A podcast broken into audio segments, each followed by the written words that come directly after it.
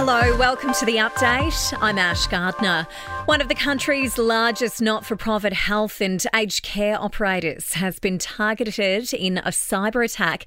St Vincent's Health has confirmed hackers have stolen data, but it's not yet clear if that includes the personal information of its patients.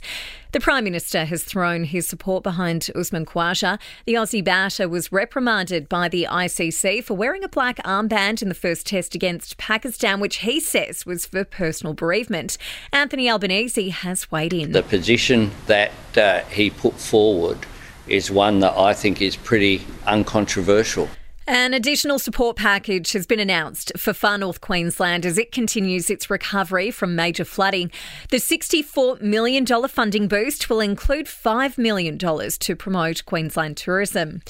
The WA Premier has confirmed three homes have been lost in bushfires in the Perth Hills. Assessments undertaken at Parkerville have revealed several sheds and vehicles have also been destroyed, while police continue their search for the person responsible for flying a drone near a bushfire at Lancelin, north of Perth, bringing aerial firefighting efforts to a halt for almost an hour. The Bruce Lehrmann defamation trial is in its final day, with the former political staffer's legal team delivering closing submissions. The federal court justice will deliver his judgment at a later date. Tributes are pouring in for NRL star Carl Webb following his death at the age of 42. He was diagnosed with motor neuron disease four years ago.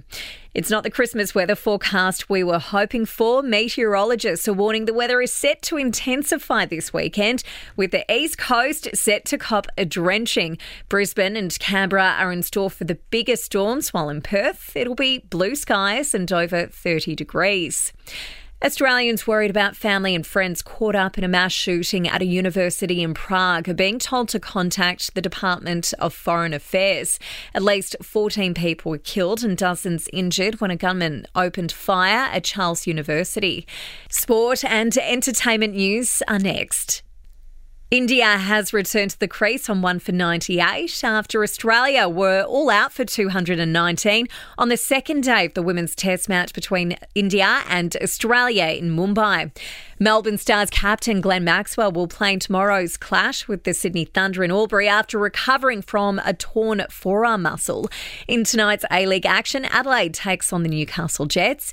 In NBA, Aussie Josh Giddey has suffered an ankle sprain in the Thunder's win over the Clippers. He suffered the injury in the second quarter.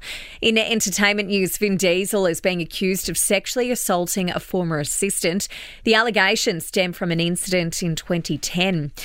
Ricky Gervais has fired back following a petition asking Netflix to remove what some are labelling as offensive jokes from his new special Armageddon. The comedian has described those who've complained as hecklers. And the Oscars shortlist has been announced for the 10 categories for the upcoming ceremony. Barbie leads the way with five mentions. And that's latest from the Nova Podcast News team. We'll have another episode of The Update for you tomorrow.